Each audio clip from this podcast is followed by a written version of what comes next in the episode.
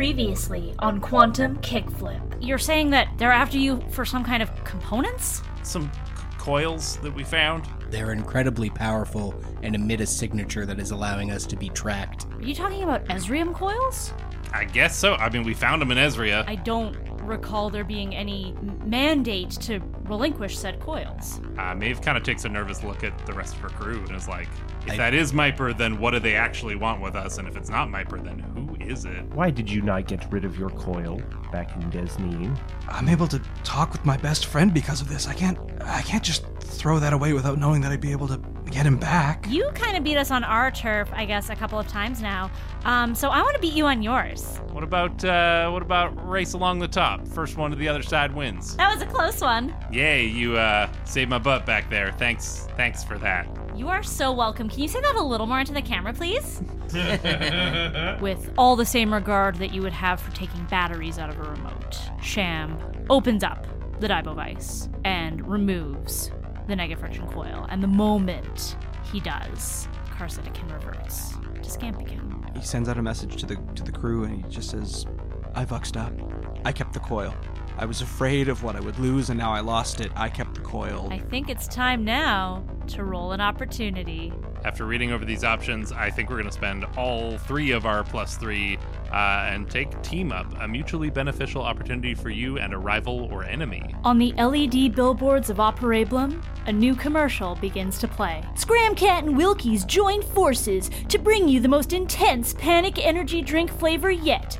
Scramcat's Cran Slam is only available to the most extreme slug blasters who take on Scramcat's newest course, the Cran Slam Kitty Cat Hover Track. Do you have what it takes to get slammed?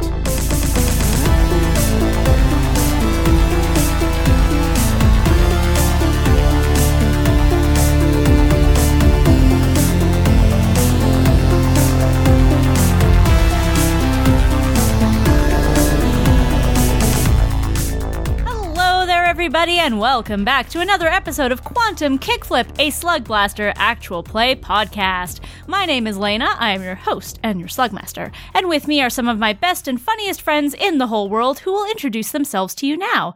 Players, as you introduce yourselves, I want to know what is your favorite sport to play? Hi, my name is Michael Vetch, and I'm here playing Walton Wick, the chill playbook with the robot companion. And my favorite sport to play would be soccer. The good old, good old uh, European football. I, I've uh, played it all the all growing up, indoor, outdoor. I'll kick a ball with my foot, and that's the sport name. Hi, my name's Liam. I play Helix Pinnacle, the Smarts playbook with the Hardlight board. Uh, and I'm not really much uh, of, a, of a s- sportsman, but uh, I did uh, enjoy when I played briefly lacrosse. Uh, having like a big catapult in your hand really compensates for the inability to throw things with any speed or accuracy. so Hi, my name's David Ray, and I play Trev for the Heart Playbook. And uh, the game I most like to play is basketball. I was uh, in Minnedosa. I was on the on the team and everything, and went. to regionals, nationals, districts, I don't know. We did, They have you okay. hold the hoop. Was that what they- capitals. All I know is it was easy for me to get on the team because I was the only person who was six foot three. So it's just like you're on the team. This is Minnedosa. There is no one else that's six three. yeah. Hi, I'm Robin. I play Maybelline Zandros, the grit playbook with the photonic jacket. And my favorite sport to play is air hockey. Is that a sport? Probably no, definitely not. But I'm counting it anyway. Am I good at it? I think so. Is it mostly just that air hockey is a thing that people don't practice at and don't cultivate a skill? And it's just like you only have to do it once every like few years, maybe. So then people aren't practiced and, and, and it's easy to like excel at. Probably that one. Whatever. Air hockey. It's great. I love it. And as I mentioned, my name is Lena. I am your host and your Slugmaster, and um, I don't think I play like real sports. Uh, like I like basketball, but mostly just like playing horse. And like I like hockey, but I think that's because when I was like 13, my brothers and I would go out on the street. I think I've told this story before, where I was the goalie, and they'd be like, "It's this is hockey now. We." shoot a ball at you. Uh, so just whatever halfway's approximation of a sport, that's my favorite sport to play. When you said playing horse, I just pictured you galloping around a field, and I was like, "Oh wait, no, the basketball one." yeah, yeah, not pretend horse, which also very much on the table. Speaking of sports, you have an opportunity to team up with a rival crew. What does that have to do with sports? We're about to find out. Let's play some Slugblaster! Yay! Go team.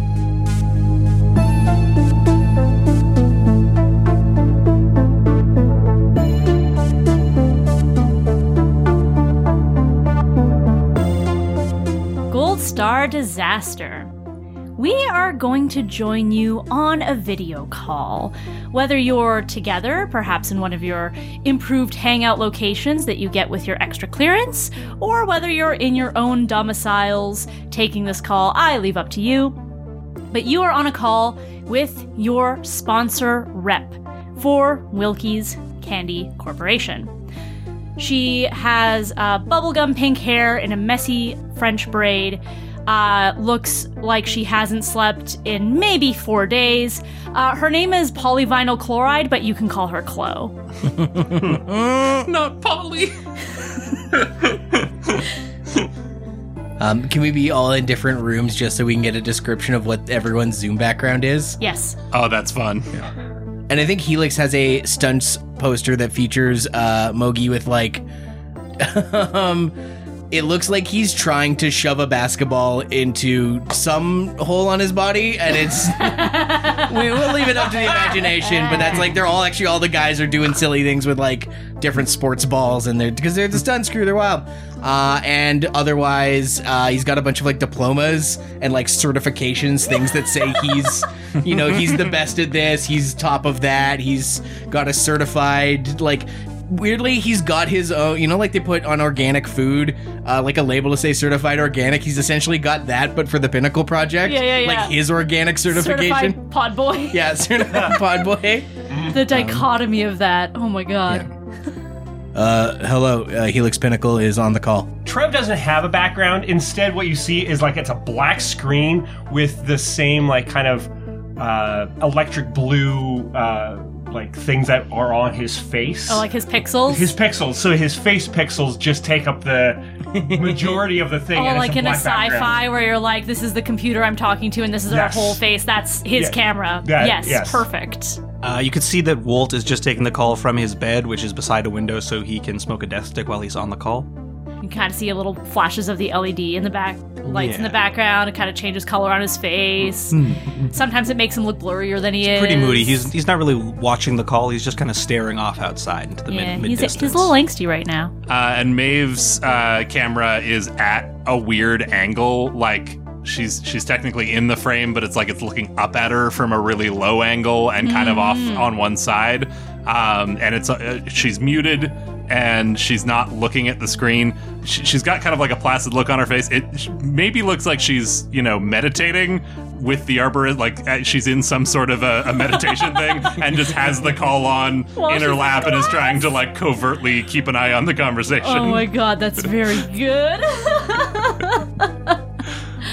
and I think uh, Chloe's background is there's like a big Wilkie's W in the background, and you can like see strategically placed on her desk. There's like uh, a hand uh, reverently holding up a wrapped candy, and there's uh, a little case of, of panic energy drink arranged in like a pyramid, uh, very much cultivated video call background. Uh, and she says, Thank you so much for agreeing to meet with me, Gold Star Disaster. I'm very excited to present this thrilling opportunity for you to collaborate with Wilkies and Scramcat.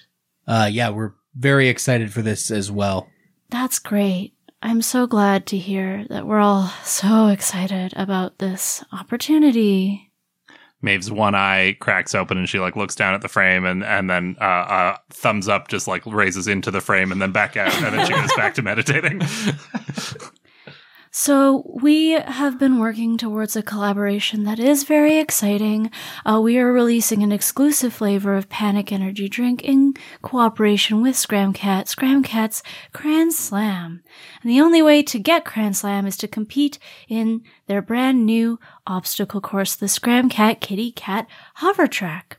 So, as part of our marketing strategy, Wilkies and Scramcat have decided to get our respective crews to be the first to compete in the course and put your names on the leaderboard, giving you a spot in history as the first to take on the course, the first to enjoy the intense, delicious flavor of Scramcat's Cran Slam, and it also gives the opportunity for others to compete against you. You set the benchmark.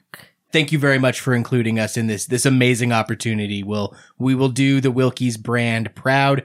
Uh, of course, uh, please uh, upload all of the contracts into Trev's Dropbox account. Um, Yeah, let me just get on there right now. Uh, boop, and they're in your they're in your hard drive um, i instantly. I have received them. Also, Chloe, I must note, are you feeling well? It seems like you are about to faint at any moment. I'm having the time of my life. Working at Wilkie's is absolutely my dream job, and I wouldn't have it any other way. It just seems that your blood sugar might be very low at this moment. On the contrary, Yeah. Mr. Wilkie gives all of us our specially rationed glucose pods that ensures our blood sugar. It gives us optimal performance here at Wilkie's Candy Corporation. Indeed. where exactly is the Kitty Cat crash course? The Kitty Cat Hover Track, uh, that's in Trevor's uh, contracts. Please ensure that you are saying the correct name of the Scramcat Kitty Cat Hover Track at all times, as well as Wilkie's and Kitty Cat. Scramcat present Scramcat's Cran Slam. Wilkies presents Cran Slam Crack Can. Cran, uh, uh, sorry, what what dimension is this in? Is what I was asking. We will be going to the beautiful dimension of Popularia. Maeve uh, in the frame, like her mouth has been mouthing like Thenispartian words, some sort of a mantra. but then, if you're paying close attention and can read lips, you can see that it has now changed to uh, Scram Cat, Kitty Cat, Hover Track. Scram Cat, Kitty Cat, Hover Track. Scram Cat, Kitty Cat, Hover Track. All right, we'll be there. Awesome. Get ready for these commercials to hit the screens. We're going to take Operablum and the larger multiverse by storm. See you in Popularia. Boop. And Chloe just like instantly leaves the call, leaving all of you in the call together. Heck yeah, team! This seems like the kind of thing real crews do's. Uh, did you get all that, Maeve? Uh, the call unmutes for a sec, and uh, the one eye cracks open and looks down at the screen again and is like, "Yeah, uh, do we know who the other the other crew is? The, like, we're the Wilkies crew. Who's who's the Scramcat crew? Trev, it's in the contracts. Who, who, who is it again? Yes, it is BRB, who will be joining us on the Scramcat Kitty Cat hover track. Well, that'll sure raise the stakes after the last video they posted of. Uh, I mean, I'm sure it'll go fine. Hey, Maeve's like, yeah, I was really hoping that they'd, you know, send out some some rookies that they'd just signed on, but I, I guess they're they're sending their A team. Okay. Um. I mean, this is the big leagues, Maeve. This is what you wanted, isn't it? No, you're right. It is. It is. I just, I listen, gang. We really got to win this one. I I didn't mean to get into that thing with K Jump back in Thenispar, but you know th- they've uh, won the most recent point, and, and we really need to bring this one home if we're gonna get taken seriously. Do not worry, Maybelline. We'll easily handle the Scrumcat Kitty Cat hover track in no time flat. Because the Scrumcat Kitty Cat hover track is our specialty. Uh, with that, let us now go to the dimension of Popularia. But before we do, Oh, some of us have important business we need to take care of. Helix Pinnacle, for your work with the mm-hmm. Pinnacle Project. Can I get a d6 roll, please? And what do I have to beat again this time? You have to beat a four, so I hope you roll a five or a six. Not even worried. Two. So, by our rules, mm-hmm. that means that you are going to start this run with a slam. It also means your slam counter resets back to one. So the next time we make this roll, all you have to roll is a two, three, four, five, or 6. That roll would have helped if it was one run later. uh, I think you get another stint of going down into the fog. Same sort of deal, trying not to get accosted this time, but actually trying to get down deeper into the fog to get more detailed readings. Even since the last time you were down there, the last time you were down there, the fog went up to 159. Now it's kind of creeping around the 16 level. So the fog has even come up again. And uh, as you go down, you notice t- two things of note that you passed along to the Pinnacle Project. The first is that you felt pretty overwhelmed by the fog pretty quickly. Um, whether or not you pushed on as far as you could, thinking you could go farther, uh, or whether you called it as soon as you started to feel the effects of that, I think is up to you. The second thing that you noticed is that you had your improved diagnostic tools to sort of help you get readings of the fog. That confirmed that the fog seems extra saturated right now, and the altitude readers in your diagnostic tools were all over the place. You could not get a consistent reading. You had a real rough time down there. By the time they pulled you up, that fog had really settled in. Any typical operablin, uh, lablin, uh, would have had a much worse time and probably would have had to do some extended hospitalization business. Uh, we are going to give you a fogged slam. And with that, we now go to the dimension of Popularia.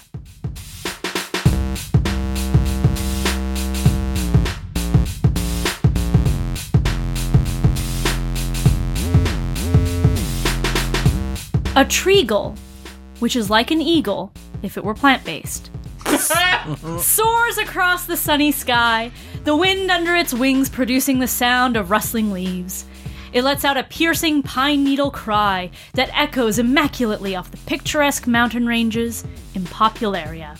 These mountains are perfectly mountain shaped, molded from silvery lavender earth and dusted with an iridescent blanket of snow that smells like hot chocolate powder. At first, it looks like the wind is kicking up the snow into swirling rainbow patterns, but the patterns are actually wisps of space time slush, just barely visible at this altitude. Towering coniferous trees cluster in big, friendly groups, laden with pitch black needles coated with snow. It's cold, but just the right amount of cold that puts color in one's cheeks and reveals misty breath without creeping under winter wear and biting at fingers and toes. Gold Star Disaster. You are stationed high on one of these perfect mountains, staring down an expansive slope strategically dotted with everblack trees. BRB is also here. The five of them are currently circled up and doing coordinated stretches, each of them wearing matching neon winter gear with patented Scramcat speed stripes. Their sponsor rep is with them. He introduced himself as Drew, and you've only known him for 10 minutes, but he's already thrown out a hang loose sign on four separate occasions. Chloe is also here, wearing a web issue white cold suit that looks far too thin to be well insulated, and yet she seems completely unbothered by the chill in the air. Welcome, Gold Star Disaster. I'm so happy to see that you made it safely to Popularia, but I didn't have any doubt. Can we go around and describe what everyone's uh, winter gear looks like? Yes, please. I could start. Maeve, uh, being from Thenispar and then Operablum, has never had to deal with cold weather or snow in her entire life. Uh, so she's one of those people who's like, her winter gear is just too many layers of her regular clothing kind of thing. Because she's still got to have her arborist jacket. That's her signature. So she's got like three sweaters on underneath that and two pairs of pants and like extra socks over her socks. Um, and maybe it looks like she's got cool fingerless gloves because she's, you know, a slug blaster and counterculture and she needs her hands to be able to operate her jacket. But if you were to look closer, those are socks that she's uh, cut five little holes into. Oh boy. Uh, Walt is wearing his standard base layers, but instead of uh, uh, accentuating it with a blazer, he has a long pea coat. Uh, but it seems to be made out of leather. It's like it's not a trench coat. It's clearly a pea coat, but Yeah, it's yeah. like a weird material combo. He also has on what appear to be almost like digital earmuffs that go around the back of his head, uh, as well as uh, a scarf that is similarly segmented in the way that his tie typically is. Yep, very good. Uh, but dangling from his waist is his uh, Daibo Vice. His Daibokin partner is nowhere to be seen, and he stares off into the distance, smoking wistfully. Uh, Trev 4 does not have anything uh, particularly different because he doesn't need like winter gear per se. Uh, however, he did update his uh, display of his face Yeah. or whatever, where his eyes are now replaced with like uh, uh, snowflakes. They're Yeah. snowflake shaped.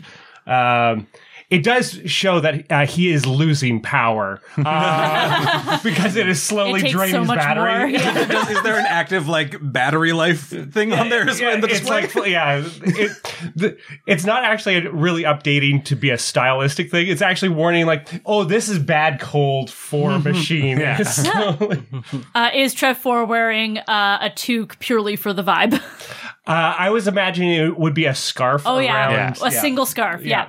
Yeah. Yeah, exactly. Yep. Uh, and Helix is wearing a fairly utilitarian jumpsuit like he always wears, uh, but instead of it being, uh, you know, the sort of purple uh, that it normally is, it's the purple it normally is, but puffier. Um, it's just an insulated utilitarian jumpsuit. That's not what's remarkable. He is wearing a full balaclava uh, with just the mouth and the eyes sticking out. Um, and when as soon as somebody questions him, he's like, I, I don't, I'd rather not take off the the balaclava if if that's that's possible. The the goings ons at the Pinnacle Project have, have left something of a of a toll. Well, uh, that may be a bit of a problem because this entire event is going to be televised, and people will want to see the beautiful faces of Gold Star Disaster. Okay, and he lifts up his uh uh balaclava, um, and he's kind of got like his whole face is slightly puffy everywhere, uh, and is kind of like a gaunt yellow color, kind of like halfway between like in terms of the puffiness. Much like his jacket, it's puffy. Um, uh, sort of halfway between like someone who just got Botox and someone with a peanut allergy who's like eating something they're not supposed to. Oh. Like his whole face is just a little bit like puffy. He's like, oh, okay, okay. Hopefully you can edit this out in in post. Uh, makeup? Makeup? uh, uh. Yeah, uh, looks great. Helix, the, the it's a nice complementary color to the jumpsuit. That's all the best she can do. Uh, And yeah, sorry, it's it's just because I I've been doing some stuff with the Pinnacle Project. I, I got to wear the the balaclava, and he basically just repeats himself. Yeah. and everyone's like, "Yeah, no, man, you just you just said that." Uh, all of this to say, he's he is fogged. He has taken that slam of fogged. Yeah. His brain is a little slower than usual, and uh, his his skin doesn't look very good. But he basically d- does the same scene again, unprompted. Man, good thing you're not the smarts playbook. Oh no! Oh! Helix, you look great, uh, considering how close to death you look. Thanks, Trev. An assistant, uh, maybe they're wearing all black, uh, uh, a ball cap under a toque, uh, comes up to you, Helix, and, and starts applying powder to your face. Um, it's, it's all they have and it does absolutely nothing. Looks like his face is eating the powder. How is that possible? As Helix is going through wardrobe, Maeve kind of uh, uh, sidles up to Walt and sort of pulls him aside a little bit and is like, "Hey, uh, how, how you how you feeling? I know you sent us all that message, and well, everything with Carcinic, with Scampy. I, I just, you know, you, ready for this?" Wish the trees didn't smell so much like licorice. Blends really weird with the smoke. Yeah, yeah, you're ready for this. We're good. this is gonna go just plesta. I'm glad that you're still here, Maeve. Yeah, of, of course.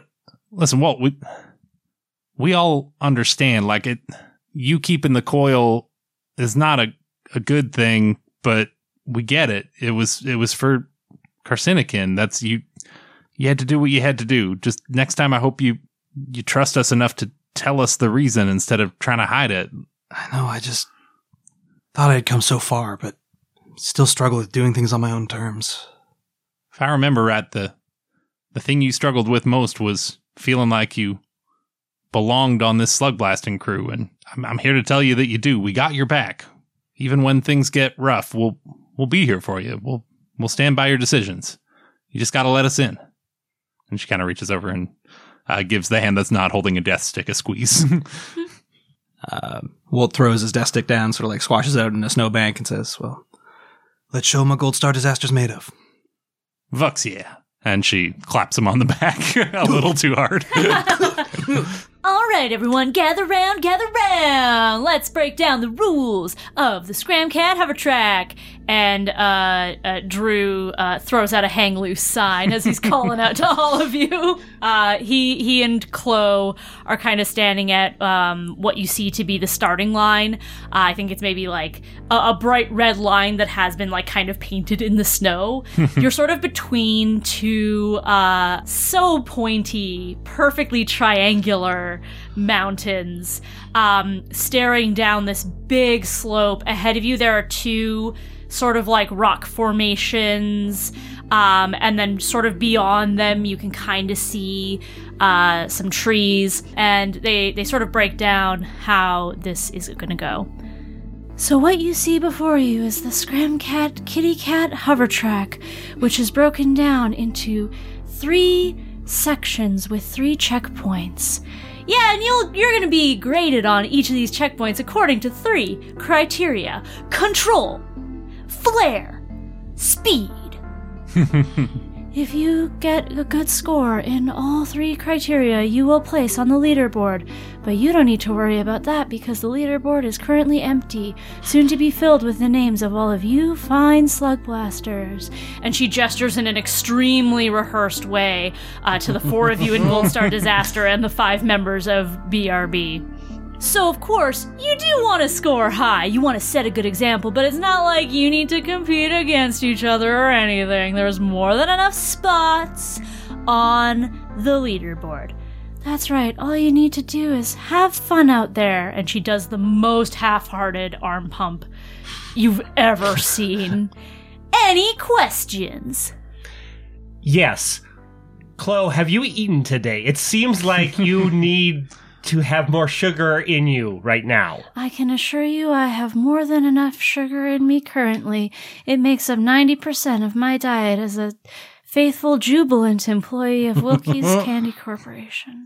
Uh, Maeve's got two hands up. Question over there. Yeah, so just to be clear, this is a collab. We're all working together to complete the course, but we are going to be recording who completes each one the best. Like they're, we're we are being ranked. Oh, yeah, the leaderboard absolutely has a ranking, but you will all be placed on the leaderboard. Yeah, but but in an order, and the top of the order is who did did the best. By the rules of the track, the kitty cat hover track, absolutely. And you see BRB is like giving you all looks like, oh yeah, we're coming for you. uh, with varying degrees of like, um, severity on a scale from Whiplash to Tybalt. Where what does K jump look like? Maeve looks at K jump. Oh, I think K Jump is dead in the middle. Okay. Like, re- ready to have just like such a great time, but she's gonna crush you, you know? It's Maeve is uh, is shook. Normally she wouldn't be, but after their last encounter and, and the embarrassment of getting saved by K Jump, she's she's like, yeah, K Jump's in her head. So remind me, we got Whiplash, K Jump, Tybalt. Uh, and then you have two others that uh, d- tend not to come up very often because it's hard to play more than five or more than three NPCs at once. Uh, but Bez and Zenly. Bez. Uh, Bez is wearing giant noise canceling earmuffs. Um, and, and I, I believe their hover skates are red. Uh, and, uh, Zenly has, uh, pink hover skates, very much like, uh, K-Jump. Um, and she's got a visor, uh, across her, her head that, and like a very stylish toque with pom-pom. Um, and sticking out of the toque are holographic kitty cat ears that are being projected by the hyperoptic visor. I have another question. Yes, Is- I'm here to answer your questions. Is the Scram Cat Kitty Cat hover track race a team versus team, or are we racing individually? Well, each of you is going to have your own esteemed spot on the Scaram Cat Kitty Cat leaderboard. Oh, careful there. it's I'm hang on. I'm okay. but of course, because you each have your own individual spots, you can choose to compete as individually or team based or team based. And she gestures really broadly to everyone and kind of gives you a look that she thinks is like, isn't this a great joke I told? But all of you can't help but interpret it as, please help me. uh, that you want it to be. My question involves the three legs. Uh, can you describe some of the obstacles we will encounter on each each of these three legs? Each leg of the Scramcat Kitty Cat hover track is specialized to bring out your skills in control for the first leg, flair for the second, speed for the third. Excellent. I was concerned we had to show off each attribute over three legs. I mean, you can try, but it's certainly easier to emphasize one over the others. I guess it just depends on how extreme of a Slugblaster you are. And he throws out another hang loose on extreme. Gridge, thank you. All right, if there aren't any other questions, let's get you all on the starting line. Uh, so you are now all lined up. BRB is sort of lined up all together, and then you sort of continue the line with the four of you. From where you are, it's a little bit difficult to see how this first leg of the course is shaping up. Like I said, there are those two sort of rock formations um, out in front of you, and it looks like you can either go in between them, and it looks like it might go up, and then, or you can go along the outsides where you can kind of see some of these trees poking out above the rock formations. So there are three checkpoints to this track. Um, I will accept individual rolls or team rolls, however you want to sort of tackle each leg of this. Every time there is a roll, I am going to roll a straight d6 for one member of BRB to see how they do. And by the end, I will do wizard math and have scores to put on the leaderboard. Sick. Chloe says, Everybody get ready! You can barely hear her. Uh, Drew, booming voice. Three, two, one! And both of them raise their hands up and sound off dual air horns. As Drew mentioned, each leg of the track focuses on a specific Slugblaster skill. You're currently in the control section, so you need to demonstrate that you can control your descent through this area. So your roll is basically going to see how well your control is. You can also add flair or speed. You can incorporate those in whatever you decide to do. You can do this by spending more resources or doing a trick.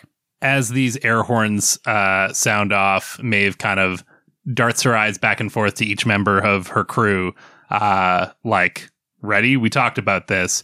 And then, as the moment that the air horns sound, uh, she's going to use flash patterns on her jacket. Roll to blind, daze, confuse, and trance, or cause seizures in targets that can see your jacket.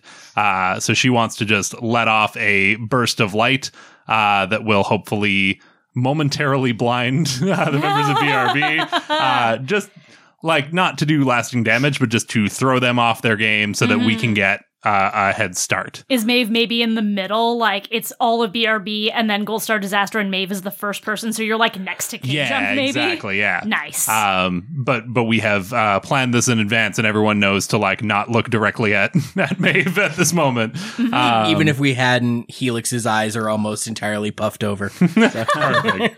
um, so I would love to roll for that. Uh, and I'm going to use my ability patient when you reveal how you've been waiting to act. Get plus one d6 or plus one kick on your action. Fantastic. Um, I will also mark a d6 for my jacket. Uh, so with the patient, that's going to be three d6 that I'm rolling off the bat here.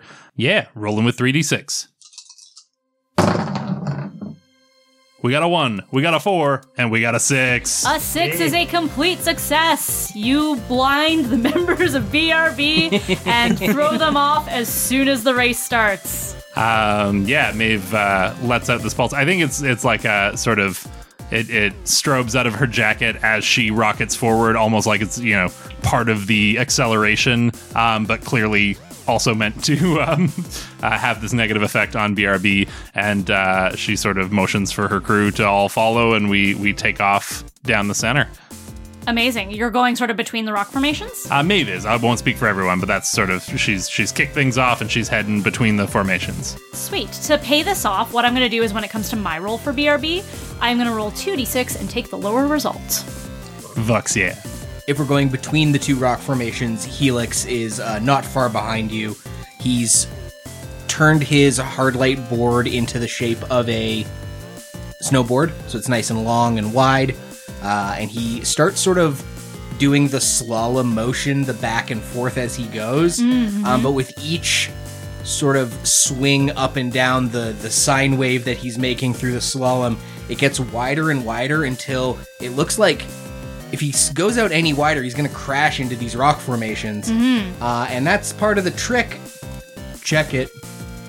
uh, and is going to use my. I haven't actually got to use this, but uh, I've added the Nega Friction outsoles normally associated with the skip mode runners to the bottom of the hoverboard, and he is basically going to slalom up the wall and then down again, and then up the wall and then down again of this rock formation that he's snowboarding between. Um, I love this. This is great. As you're moving between the rock formations, Helix and Maeve and anyone else who is going between them, you find that it's ramping up and you can sort of see everything sort of out around you. You see these trees. They are very like sparse, almost like very strategically planted uh, to be in very specific distances from each other.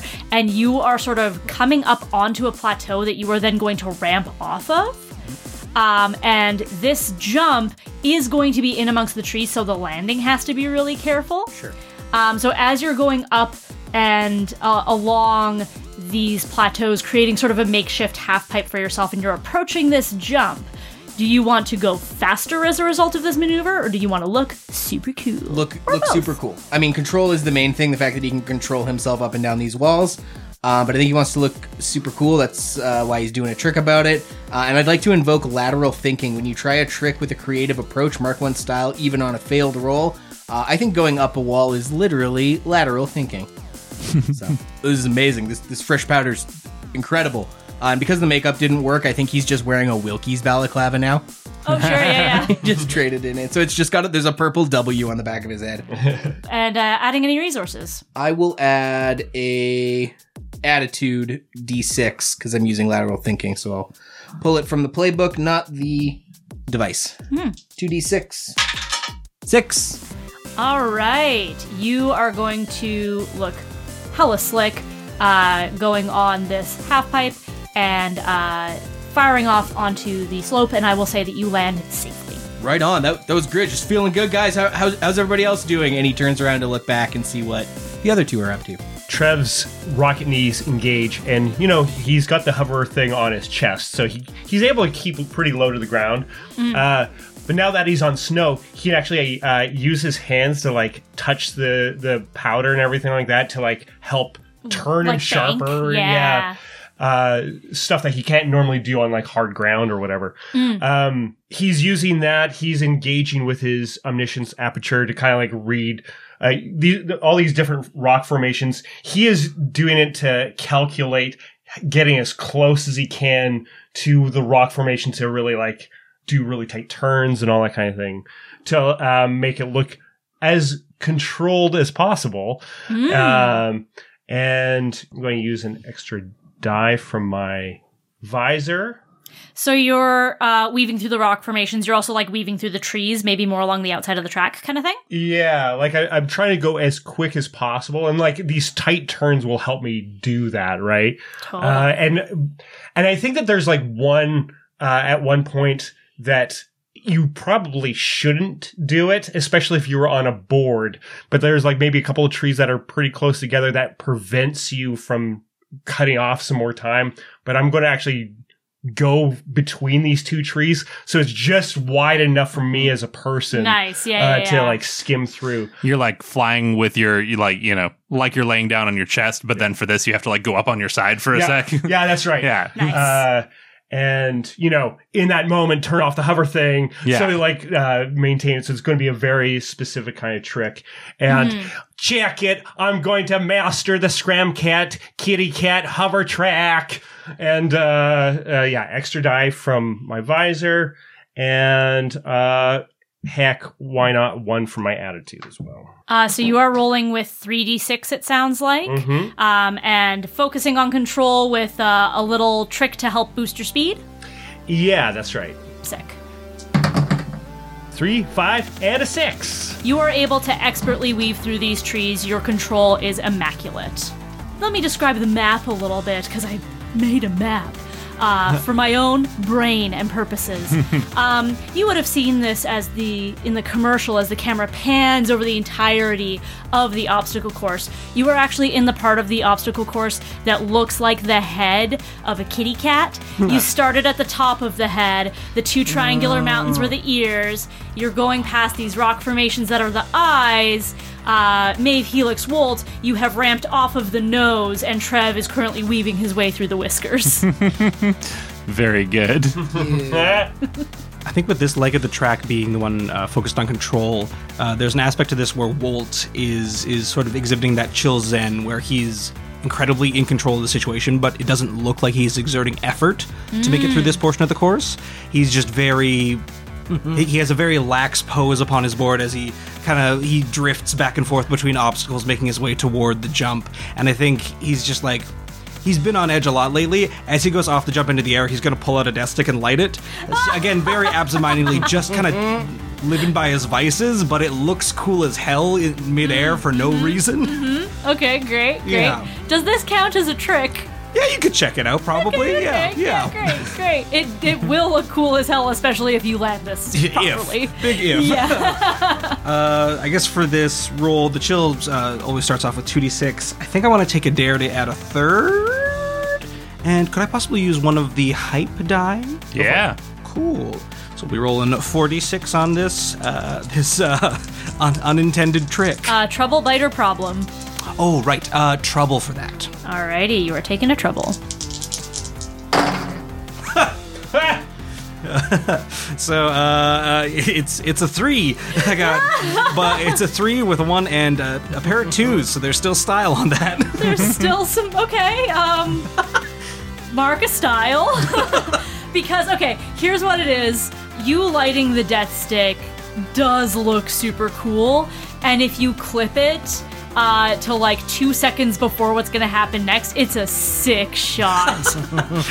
but then I think you just just crash headfirst into a tree, uh, George of the Jungle style, uh, and are like tumbling down. The tree is like shaking, and all the snow is piling on top of you as you're going down. Um, and I'm gonna give you the slam of George of the Jungle.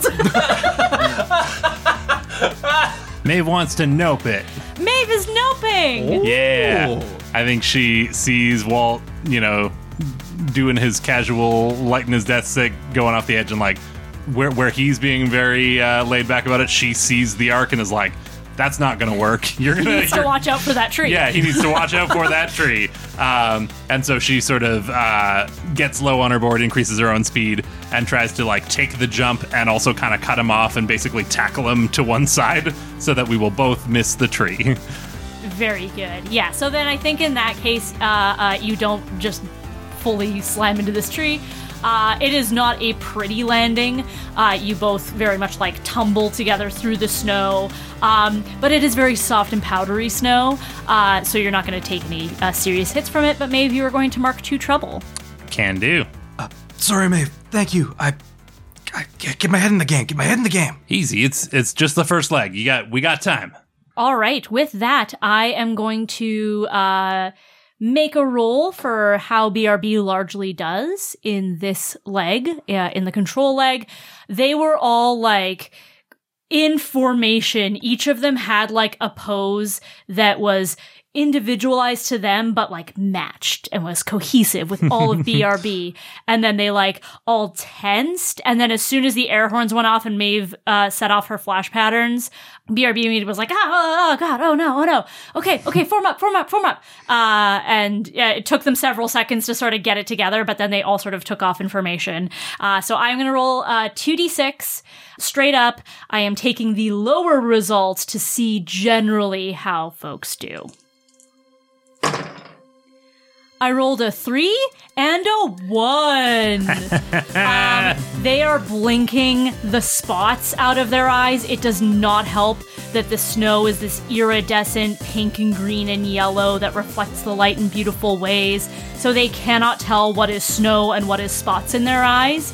Uh, I think one of them just fully crashes into one of the rock formation kitty cat eyes. Uh, Bez, no. uh, they're all like, oh, center, center, there's no trees here, center. So they all make their way down the center, and then they don't quite have the depth perception to realize that they're ramping off, so they don't build up enough speed to be able to jump properly, and they all kind of tumble pathetically down like the jowls of the kitty cat. um, you can hear some of them getting a little bit upset. You can hear Whiplash going like, come on, guys, form up, let's go. Um, and something's like, we can do it, gang! Keep it together! uh, and uh, uh, all four of you uh, very much uh, are in this next leg of the track before they are.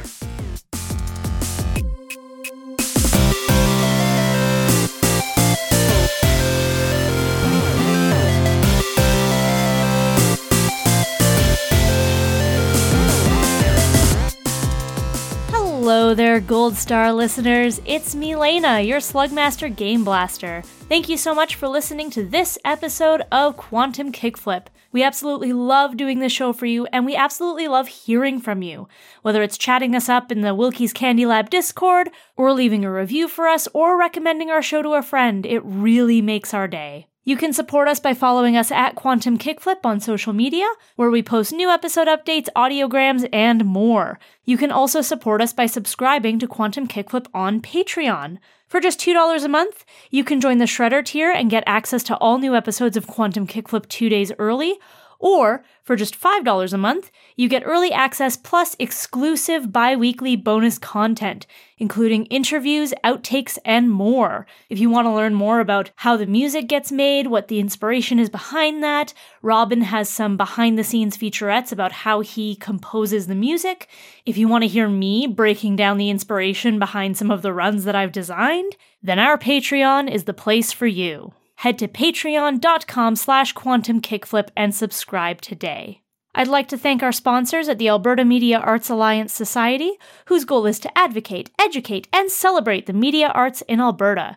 You can learn more about them at amaas.ca. We release Quantum Kickflip bi weekly, so you can catch the next chapter of the Popularia run on Wednesday, February 21st. Let's get you back to the action.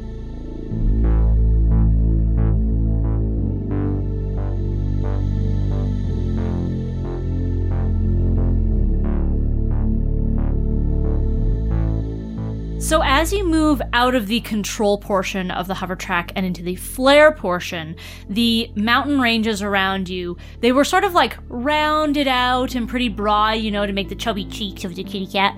Uh, and they sort of narrow in on either side of you, sort of funneling you into this channel. Um, there are sort of cliff ridges on either side, and the snow in this particular area has pooled in just such a way that it's like you're traveling down a long, winding half pipe. You've got the like silvery lavender of the mountain, you've got the glittering uh, pinks and greens of the snow, and in amongst this, you see dotted along the mountain ranges little bright orange devices that you realize are cameras uh, placed there by Scramcat. Uh, they call them Scramcams because, of course, they do.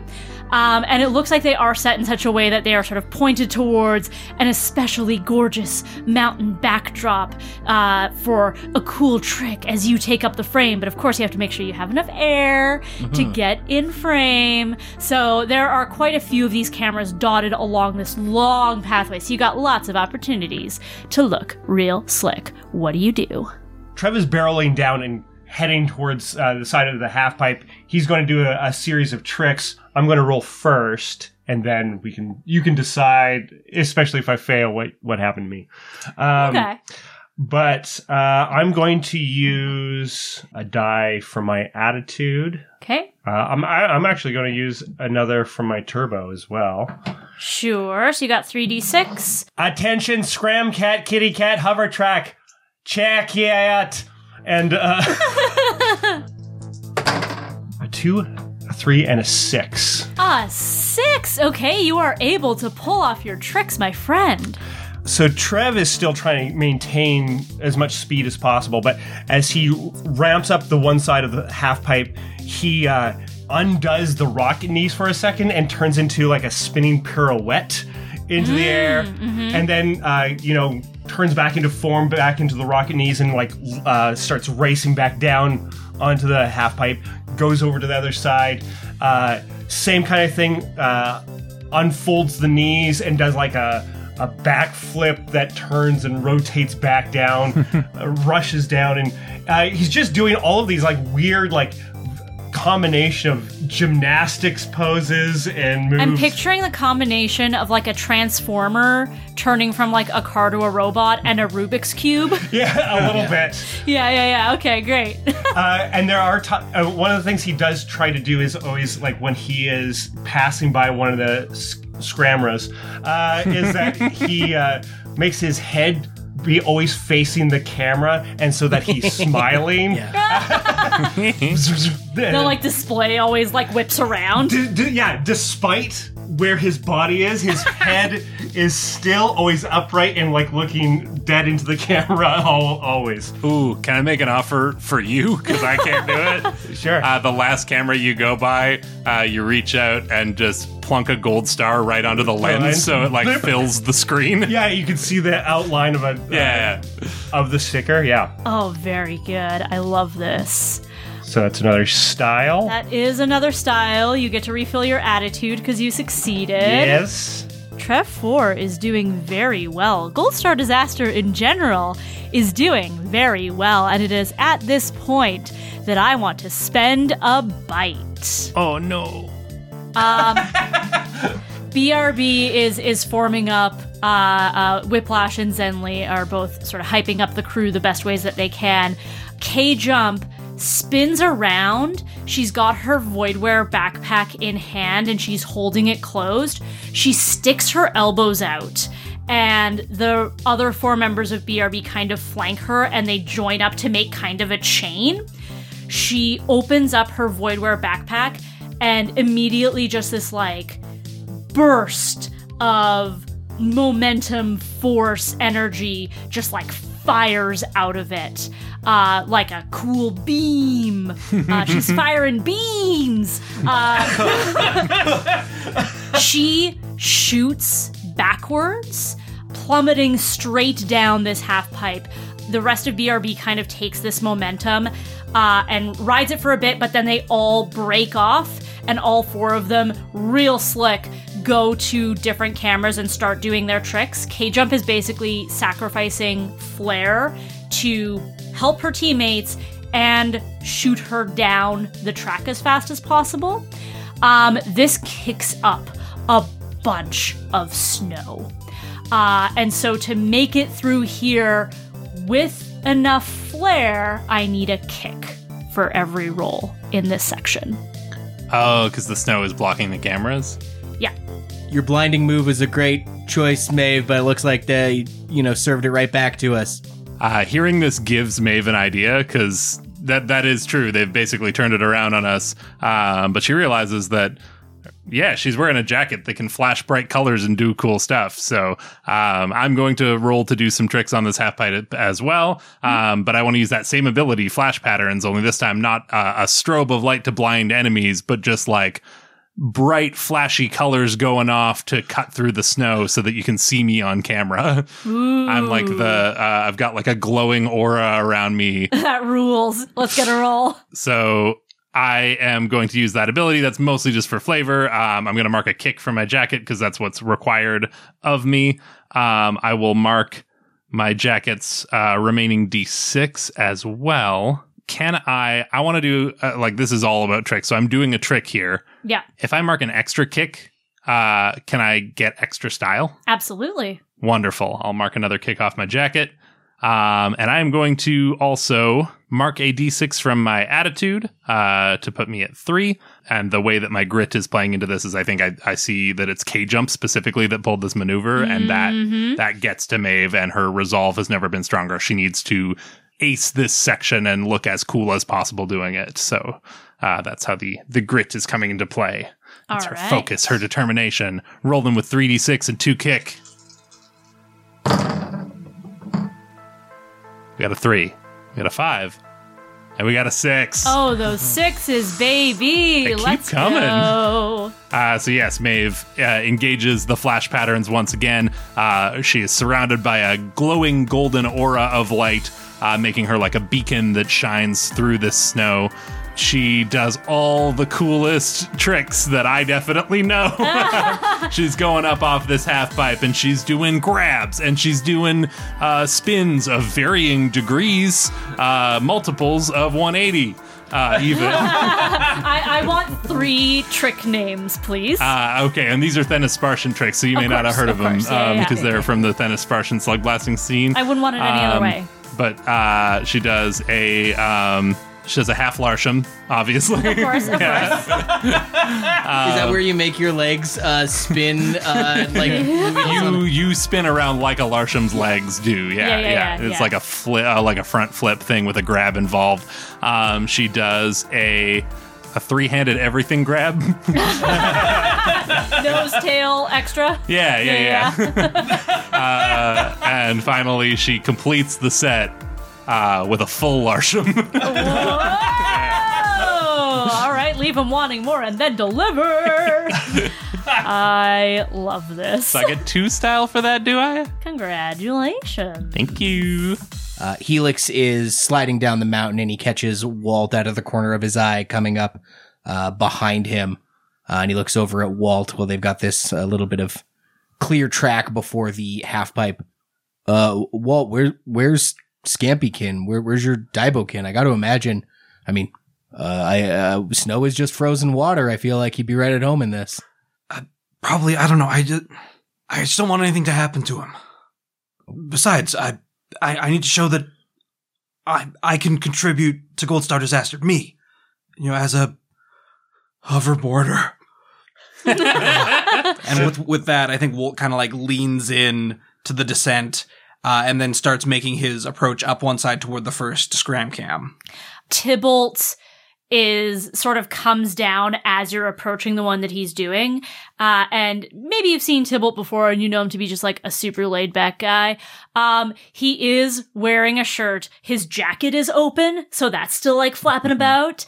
Um, and, uh, you're used to him kind of having kind of a doofy look on his face. But as you pass him, he just kind of had, he looks very stony.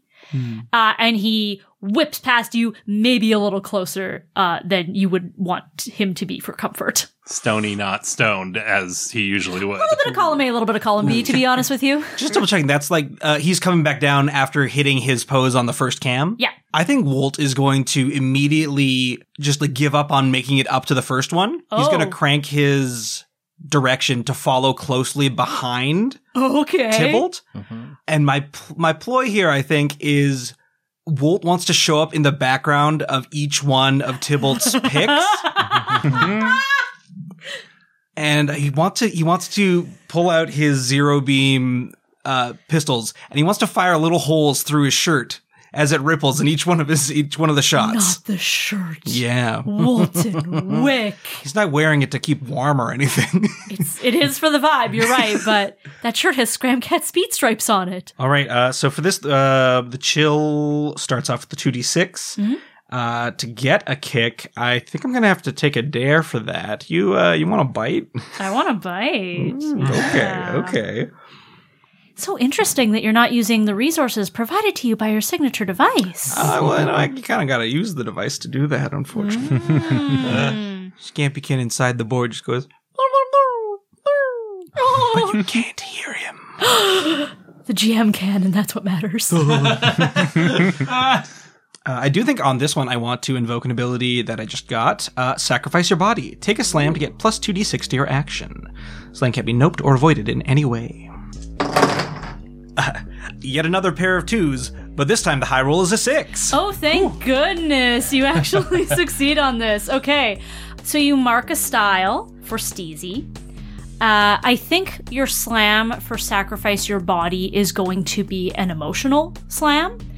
Um, because it really does seem like Tybalt has you a little bit distracted and kind of doing things almost more to him than for yourself, if that makes sense. Yeah. Um, so I think I'm gonna give you it's it's like the emotion I'm sort of looking for is like a little resentful, a little competitive. I don't know if jealous is quite right, you know what I mean? It's pretty unchill. It's pretty unchill. Um, uh, no chill. No chill. No chill. Is- I appreciate how this kind of became uh, less of a sacrifice your body, more of a sacrifice your soul. oh yeah, I guess. And no chill slime. Good thing you're not the chill play. Oh Uh, all right. Uh, uh, maybe what we'll do is I'm gonna tell you the tricks that Tybalt is doing, and you can tell me how you vux it up. um, so I think for the first one, his uh, hover skates look a little bit more heavy duty compared to the others.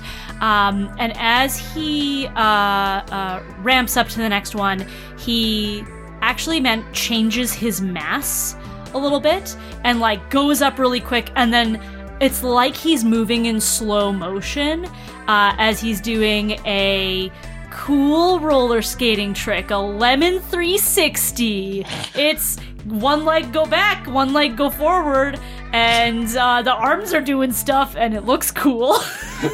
Except I think yeah, with the the one leg forward, one leg back, you can see in the bottom of the frame between the legs, Walt is in the background there, and you also then there is a clear single hole in part of the shirt flapping out underneath his right arm. Very good. Uh, he he lands and goes to the other camera. I don't think he's clocked that you're behind him quite yet. Um, he activates his own uh, inertial vortex, and both of you actually rocket uh, towards this camera really, really quickly. And as he gets air, he starts doing like a little Running Man situation. Uh, because it's slowed down enough, Walt actually manages to mirror the run in the background. It almost looks like he's running to catch up with him somehow. The, the perspective is real weird, but there's a second hole that appears in the shirt. Uh, and then on the last one, uh, he he starts kind of weaving a little bit because he sees that you're in his wake and, and it's bugging him. Uh, he goes up, flips upside down, and then activates his stasis anchor, which just fully freezes his kinetic deck. uh, and he sort of is just like upside down, hanging, arms crossed. He's doing cool poses. His jacket kind of flaps out behind him, and it's like kind of a Swiss cheese situation. I think this one, since he has stopped, Walt's actually right behind him, kind of peeking over his shoulder, and you can see through this third hole Walt's uh, uh, zero beam pistol on the other side of the shirt. Oh, very good. He actually turns and on camera, he's looking he's like, Hey man, what? Out. uh, and then I think you go down and do like a really slick landing while he's still hanging, and he he's now distracted, so he deactivates his stasis anchor, but he can't land it smoothly. He just kind of has to try and be on his feet. You really thrown him for a loop here. Walt, that was so good. You're crushing it. Helix is bringing up the kind of back of the pack here. He can see the snow is kicked up. He knows he's going to really have to make a splash on these uh, uh, scram cams to make an impact. Uh, I want to take this opportunity to remind our listeners of sort of how Helix's board works, the hard light board, how I imagined it. So it's like a disc that's maybe a little over a foot in diameter. It normally just kind of sits on his forearm when he's not using it. And then when it's time to skate, uh, it separates into two semicircles with hard light between it to make the shape of a skateboard. Mm, mm-hmm, or he mm-hmm. makes it longer, it's a snowboard. Or he makes it wider, it's a surfboard. Or he gives it a weird little flappity tail and it's one of those kind of fish shaped skateboards from the 70s, mm-hmm. right? what have you. Uh, so that's sort of how it works. And then anytime he's doing other things, he's got these sort of two half semicircles that can extend in different directions. If you think back to any episode, he, the light just sort of comes out in a flat plane from these two semicircles d- always between them, but also beyond them. Mhm. Right. Yeah. And that's how he's done all the, the things since. I just feel that's relevant for what I'm going to describe here. Uh, as he's heading down, he starts activating a lot of the changes to the board. He's going from a snowboard position, which is basically just, you know, the two semicircles with hard light between them. Initiate Y axis form of skis. Uh, and the, he sort of turns from being, you know, going sideways, like one foot, you know, his, his right foot in front of the left foot. He's sideways. He's snowboarding. He like shifts his weight. So now both of his feet are straight forward down the mountain and the board shifts underneath him to give him two skis that are connected by like a very fine bit of hard light. So they make like a really narrow H. Does that, that make sense? Mhm. Yeah. Yeah. Yeah. yeah. Um, but then it doesn't stop there. He goes, uh, hex code FFD700, which is the hex code for gold. Oh. Turns the, he's only ever turned him actually invisible color before, but he can't change the colors. And then, uh, ready flare, two thirds triangle. Um, and he's like readied, uh, a further adaptation for when he hits the air. Um, if colon air, uh, gives it like an if statements when he hits the air. Yeah. yeah, yeah, yeah. Um, and he is What's just the gonna then colon? We're about to find out. then colon triangle two third uh flare extension. And uh yeah, he's just going to do a sick trick. I guess this is technically the energy lattice because he's rolling to reform your board into custom shapes, including tools, hand weapons, and other useful things. He's forming it into uh skis that also have triangles coming out the back of them Love it. uh, and turning them gold. So I'm going to do uh, check it. Uh, a trick using my energy lattice. I'll add the kick to satisfy your snow bite and a d6 from the turbo. Uh, so I'm rolling with two d6 and he's going to do a sick trick. And if I succeed, I'll describe what I'm going for with this triangle gold description. And if I fail, you tell me what happens. Five. Five. We got a mixed success. So go ahead and start uh, describing this trick, and then I might intervene. Yeah, so he's gone gone from being on a snowboard to skis, uh, though there is a little bit of hard light connecting the skis, because that's how it has to work. Uh, and then he gets the first bit of air, and the if statement triggers, and he's kind of think of like two grilled cheese sandwiches on the back two third of his skis, like triangle shapes. Yeah, yeah. Uh, and then as he gets up in front of the camera, he just does the like pizza thing with the skis where he puts the two tips of the skis together. And now the triangles are uh, sort of of to the you know B vertices of the triangles are parallel to each other, and his nose is pointed. Uh, it looks like a star. It looks like a gold star when he points his Yeah, uh, yeah. thing. Uh, some of that hard light that was between the two semicircles making the little H fills in Yeah. uh, the rest of it. It kind of doesn't fully look like a star on the bottom, but up at the top, it's definitely the top half of a star. Um, and he just like holds that pose in front of the first camera. Uh, and I think he actually does that in front of every camera, but he just sort of changes. Like he does it once where it's an upside down star, um, where his, uh, you know, he, he, instead of pizzaing forward, he pizzas backwards. yeah. He French fries out. He french fries out yeah, yeah. Um, of course. et cetera, et cetera, and basically just does a gold star pattern in front of all of the cameras as he goes, unless Unless. So I think what's going to happen here is you you've sort of calibrated these skis to look very cool. I think they do give you a fair bit of control as well as you're moving through uh, this scenario. As you come down from one of the jumps, uh, one of the members of BRB, Bez, is going up to that same jump, but they are not getting out of your way. They're not trying to move around you at all. Uh, they are, in fact, heading straight towards you. There's sort of a steely look in their eye. What do you do? uh, we're on a I'm on a crash course with Bez. We're gonna crunch Full into each crash other. course, yeah. Um, and this would be some kind of crashed into Bez slam. Uh, possibly. Possibly. Uh, I'm actually going to then initiate the flicker switch. He goes, uh, uh, uh, uh, and maybe he would have got it faster, but he's got brain fog. He's he's a little foggy, so maybe he would have been on top of this quicker if he hadn't been fogged from being a, a, a variable in the days leading up to this event. Uh, but just in the nick of time, hits the flicker switch to avoid a physical slam by marking one turbo. You blink out of existence for a second, uh, and just as he's about to crash into this person, flicker switch and just disappears uh, and then lands on the other side of reappears on the other side of Bez. Uh, okay. I love this.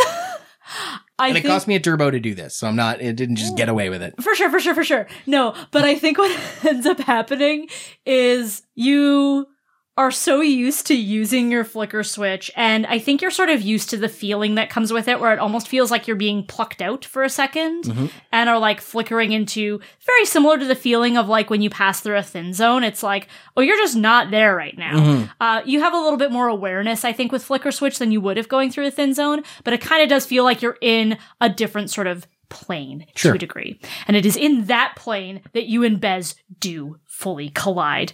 Because Bez did basically the exact same ability on their Rift Ninja skates. Uh, they also turned ghostly and somehow ended up in the same plane of not there as you. Okay. cool. And uh, both of you just fully collide into each other. Now, in honoring the flicker switch, I will not give you a slam Sure. you you do mitigate that that way but i think uh uh both of you just sort of land in a heap because neither of you uh, were expecting this. I think Bez maybe has a bit of a quicker recovery. They activate their anti-negative friction outsoles to sort of pull them up and get them up to the camera so that they can still do a trick. It's maybe not as nice as it could have been. Um, they thought they were going to be so cool going right up to you and then at the last moment dimming Phasing, out, yeah, yeah. phasing out and phasing back in. Um, but I think neither of you expected exactly what happened. So you are kind of in a heap in the middle of a half pipe. It's going to be really, really hard to get the momentum to do more tricks on the remainder of this leg of the course. Sure, sure. And I also just love the idea of two people crashing into each other incorporeally. Yeah. That's a very like, uh, and perhaps it does sting. Like it's it hurts the way it hurts to bump into someone, but Yeah, instead yeah. of it being like bruises and sore teeth and maybe like a like a cracked bone uh, or whatever happens when you hit a person, it's all very metaphysical. So like all the parts that did bump into each other, what would have felt like a bruise feels like your arm is asleep, Yeah. Yeah. and he's yeah, just yeah. like oh, like a good percentage of Helix's body. He's got to like shake it off the way you shake off like a, an arm that's asleep. Yeah, pins and needles. Yeah, yeah, yeah. oh, oh, what, what had happened? I, I Yeah. okay. Uh, whew. uh, and then kicks off down the, the half pipe, missing the last camera or two. Uh, but just gets the speed going back up using the half pipe. All right. It is at this point that I'm going to roll my 1d6 to see how BRB is doing. Uh, some of them are doing better thanks to K Jump's assistance. Uh, some of them are doing worse because Walt messed with them the whole time. Uh, or they are K Jump, who made the sacrifice to boost your teammates. So I'm going to roll 1d6, see how they do. I rolled a six. Oh no. Uh, I think, yeah, Bez is, is a little bit thrown. Uh, Whiplash and Zenly are crushing this part of the course.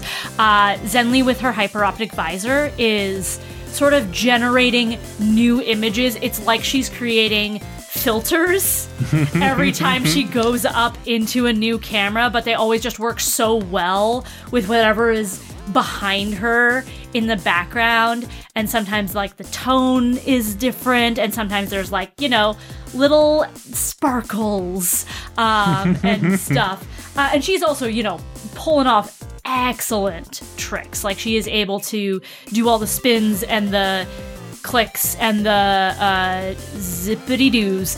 Um, I can fake skateboard. Uh, I mean, no, I can fake rollerblade too. I can do that too.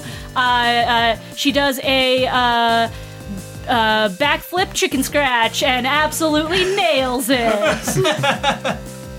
Uh, Whiplash, meanwhile, has activated the photon vent on her hard light skates. Uh, and so she is leaving bright blue patterns everywhere she goes. And she's kind of drawing new patterns uh, as she goes up and into the cameras. And what she's actually doing as well is in between each shot, she's also sort of creating these patterns in the snow. Um, and so she's sort of making not just her moments in the camera look really, really good, but also all the moments in between. She does rollerblade manuals. She does rollerblade stalls. Uh, at one point, she does a, a, a pirouette fountain, uh, and that just looks wildly good. Uh, and and makes her way down to the third leg of the course.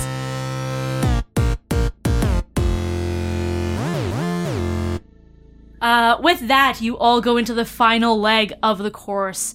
Uh, at this point, the mountain ranges on either side sort of give way, and this narrow channel that you've been navigating opens up, and you are just stunned by a breathtaking view of the mountains all around you as far as the eye can see. Just think of the most pristine mountain range you've ever seen. We've all been through mountains. We live in Western Canada. Um, that so much more beautiful than that. Uh, and I think where you're at, there's sort of like a natural lip that sort of slows you down a little bit so that you can almost to strategically uh, get you to stop and savor this moment. Um, and as you're looking out at this gorgeous view, oh, look at that, it's another tree treagle, and it lets out another cry. And it just like rings and echoes off the mountains. Oh, it's breathtaking. Um, you almost don't see the finish line at first, and then you look down and what you are staring down is a extremely steep decline uh, it looks almost like a drop like you're about to drop off the side of a cliff but it is very very steep and you see that the snow is just like too perfect the area is too clear and at the bottom you can see that it curves up into a ramp. So yes you are meant to go straight down this hill and off of this ramp. Uh, it sort of takes you over a sort of narrow chasm and on the other side of the chasm, this is strange compared to sort of the blacks and silvers and iridescent sort of color scheme of this Popularian mountain range. You see a large square of bright red. Uh, the brightest red you can picture. Um, and uh, once you get close enough, you will realize that it is a swimming pool. Full of grand the slam. full of Cran Slam, and that is the finish line of the course. what do you do? Uh, so Helix was bringing up the the rear in this particular leg. Uh, looks out before him to see all the other participants, uh, be they BRB or Goldstar Disaster. Uh, realizes that there's this sheer drop, and kind of as that, you like you said, we slow down a little bit. Gets himself a bright idea. Initiate matter photonizer, form of luge um, and by igni- uh, initiating the matter photonizer, uh, Mark II turbo and turn yourself and your gear into pure light. The rest of the world pauses. You can't affect the pause world, but you can observe and move around it. Time starts again after about an hour, or once you've moved. Um, about how how steep is this incline? Or sorry, not not how steep. How many uh, meters or feet? More than 100 feet for sure. More than hundred. That's fine. I get hundred feet to the Stardust. You know. Oh, yeah, yeah, yeah. Absolutely. Um, so the world is now paused. He actually does truly take a moment. Wow, this this really is a, a beautiful vista. the the colors are breathtaking and you know really complement the pool of cranberry sugar water uh, at the base. Takes a nice deep breath of the crisp winter air. There's you know people in various slug blasting poses, totally fl- frozen around him takes a second, kind of like continues to shake off those pins and needles, grabs his hard light board, which is now the form of a, like a luge board. Um, so there's like he puts his head on one of the semicircles, uh, and the other semicircle kind of down by his knee, and then the whole thing is like a wide square between them. Yeah. Uh, all right, Pinnacle, you you can do this. Think about think about the stunts. Think about the the fans. Uh, and then like in his own time, gets on the luge, kicks off, and goes straight down this decline, luge style, a hundred feet of it, uh, in the form of pure paused light. Uh, so anyone who's looking down in a few seconds is going to see Helix tearing ass 100 feet below them. Uh, clearly a head start, and he is going all in on speed for this speed leg. Yeah, and I think because you are made of light and with this matter photonizer, you are also just going to go so much faster. Because light light is fast, right? Light's pretty fast. Yeah. Okay. Like if you were to think of the speed of light, I, I feel like yeah, that'd be Yeah. like pretty fast. Okay, yeah, sweet. for sure, for sure. Um, so I I do want to roll to see uh, that you just don't um shoot all the way past the pool. Sure. Um, yeah, I like that because like, is it too much? Is he going? That's, yeah, that's did you overdo it? So I do have to pay two turbo to do this. So I've used a D6 and a kick, leaving me one D6 left. Um, but I'm gonna do uh, not use the D6 left on my hard light board. Uh, I will use it for my attitude. I think it's his smarts of just being like light is fast and gravity is faster. So Yeah, yeah, yeah. So this is 2d6. two D6 to not overshoot the pool. Uh, trick, kick. Um, What's your pick? no tr- no trick. Um, Okay. he's just going for speed on this. Sure. Um, it's not a trick because I also don't really have the the I, think- I, don't have the surplus kick to do it. Yeah. I think we have crew dice if you want to add another die to that. Uh, okay, then I will take one d6 from the crew. If someone wants to mark that, please. So I'm rolling with three d6, but it is not a trick. It is pure pragmatic light speed luging down a straight drop into a pool of cranberry pop. dig it. A six. We got a six. Uh, a, a flicker of light at the bottom, like like uh yeah, like a spaceship going light speed, but it all happens over the course of a hundred meter ski drop, Yeah. hundred Uh, foot ski drop. yeah. I think there is absolutely no way that you are not the first person to ramp off and land uh, in this pool of uh, Cran Slam. Um, so you you get this air. You almost don't register that you're in the air. Uh, I think you know because you're made of light. I mean, thinking about it, I think light is like light, weight. Um, so it's almost just like a brief period of feeling like you have mass again and then you don't. So the brief period where you were like on the ground and had mass is the weird part. Yeah. Once you're in the air, it's like, ah, normal again. And then uh, you are completely submerged in a very deep, very big pool. I was gonna have to go deep as this because I'm really I'm diving in. Uh, uh, yeah, yeah, definitely deep enough that uh, you can land in it and uh, sustain no damage. uh, but it is, uh, uh, if you get any cran slam in your nose, you are feeling it. Uh, it is pungent and overwhelming and and intense. It is the most intense panic energy drink flavor yet. Jokes on you, my nose is all swollen up and puffy too. Oh, death! Uh, yeah, he he's sub. No, I almost said submerge. He does submerge, but then he emerges uh, from the top of the pool to see. Like he looks up. Oh, and here come the rest of them. Uh, and pretty much by the time he gets to the surface of the water, there is now any number of slug blasters about to fall directly on top of him in general air. not only do you see the rest of them, but you see what they have to contend with as well. Uh, I am spending a bite. Your activity in the uh, flare portion of the race, um, helped in no small part by K Jump's maneuver, has uh, kicked up a bit of an avalanche. There is a cascade of snow barreling towards you. I hope they notice that avalanche behind them. So Trev uh, is rocketing uh, towards that that lip and realizes, well, I don't want to lose all this momentum going straight out.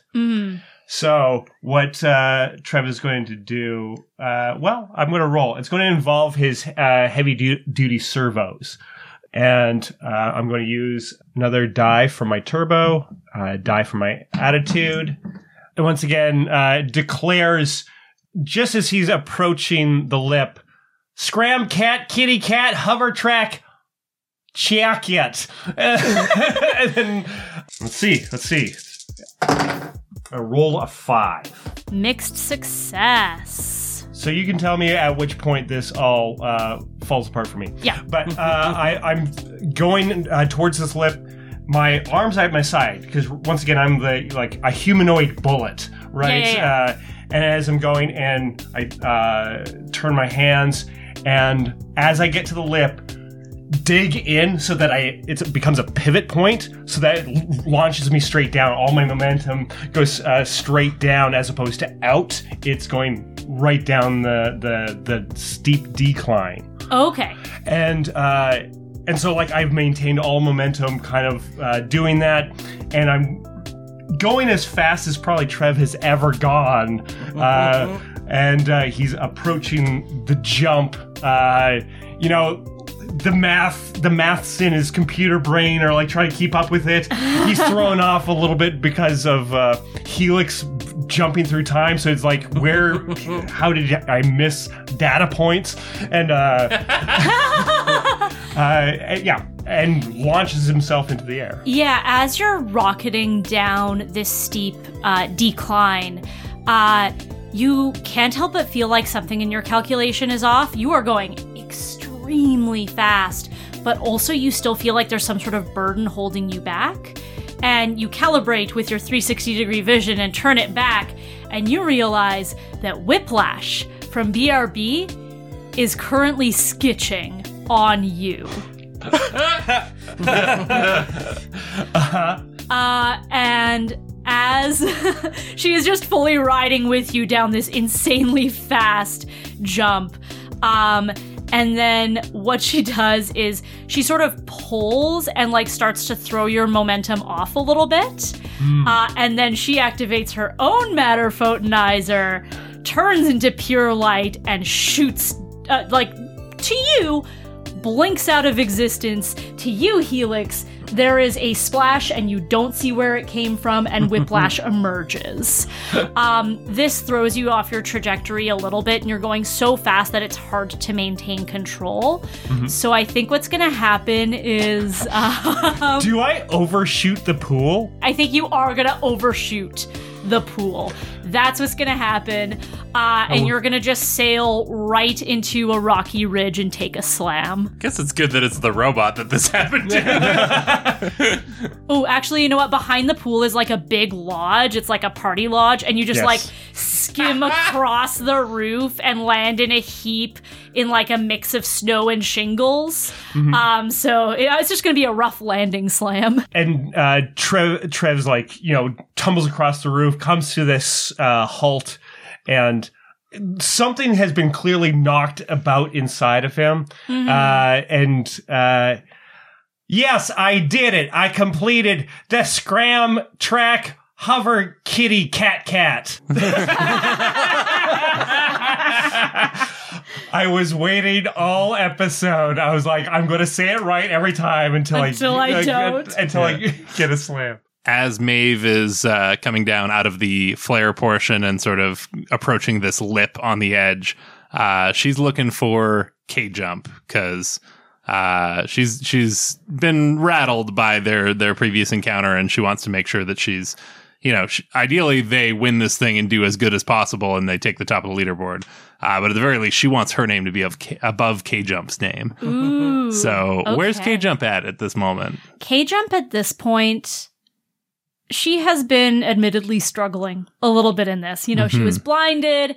All of BRB was thrown off pretty badly in the control portion. She gave her team an edge and sacrificed basically her score in the flare portion. So she may not be scoring particularly high on the leaderboard, but she is making up for it in speed. I think she didn't even wait at the lip. She sort of ramped off of it and is shooting down. Um, so Helix got ahead because of his light. Trev 4 and Whiplash got ahead a little bit, but she is now sort of at the front of the remaining pack. Maeve uh, knows what she has to do. Um, also, she hears this avalanche approaching from behind and realizes that she, you know, she needs to go fast to beat K Jump. She also just needs to not get caught in this avalanche. So I think where in the past two legs she has uh, relied on her jacket to, you know, the flash patterns, uh, getting that early head start and, and bringing her out on the camera. Um, I think she wants to, in this final leg, just prove her slug blasting metal that this isn't all fancy tricks and signature devices. She is also a, a, a hoverboarder from way back and knows her stuff. Um, so she sees this lip coming up that sort of forces you to take a pause and, and prepare for this drop. Um, and without blinking, she swerves around it, spraying snow up with her hoverboard. Uh, she's gonna essentially, yeah, cut an arc around this this lip and and continue on down with the full momentum that she's gathered, uh, and and just straight on down without without taking a pause. Um, hoping to get enough speed to get out in front of K Jump before uh, K Jump lands. Uh, I'm going to put all of my remaining resources on this. So that's uh, 2d6 from uh, my attitude. And like I, ha- I have two kick remaining. One of them I want to put towards like going extra, extra fast to try and beat K jump, Yep. can I mark the second for an additional effect that I will specify if my roll goes well? Ooh, I love it. yes, always. All right. And what the heck? We're we're in the zero hour here. It's crunch time. I'm gonna use sacrifice your body as well to throw a couple more d6 on this roll because I really want this to go well. Yeah. Um, so you, I'm assuming the uh, the end of this uh, may may not go super well for me. I may be taking some lumps uh, as I come to a stop, but uh, we'll find out, I suppose. Rolling with five d6 and two kick. you doing a trick? oh yeah. Yeah. Oh yeah. Yeah. Whew. We have one single six in there. One six. Rest are failures, but we got a six. one six is all you need. Let's take it home. All right, so as I described, she she misses this lip entirely, expertly weaves around it to keep her momentum, and then sort of evens out and is just a straight line down, just plummeting down this, passing members of BRB, maybe even passing members of Goldstar Disaster, um, focused on her goal. Um, and meanwhile, this avalanche is is closing in. I think the trick here is is as she um, uh, maneuvers around the lip, she does do a full like 360. Like she she not only swerves but does a little little pivot as well uh, to just throw a little bit of flair into that maneuver. Anytime you like hit anything that might be a little bit of a jump that gives you a little bit more boost, you Yeah. like do another little 360. Yeah, I like that. Um, and then as we're uh, plummeting towards the finish line, the extra effect I specified, I think she hears K jump come down behind her because K jump kind of caught a little bit of air, um, and she she has made her way in front. But she also hears the avalanche coming up from the rear, and the extra effect I want is that she pulls K jump out of the way of the avalanche just in time, uh, repaying her favor from Thenispar. Ooh, okay. Uh, and much like K Jump in Thenispar, uh, she doesn't slingshot her or anything. She makes sure that may, may make sure that she's still in front when they hit the pool. but yeah, you're, you're sort of pulling her along, and like you Yeah. both sort of clear the jump together. Yeah. Clasped hands, but you are you are very much in the lead. yeah, I love that. Amazing. and I will mark a style. Please do. Ooh, what's my slam? Oh yes. Um your slam is uh belly flopped. You did not land in the pool very well. Absolutely, I'll take it. Walt reaches this lip. He stops. He looks down. The death stick falls off of his lip. it's steep. He's just gonna try to go down it, I guess. okay.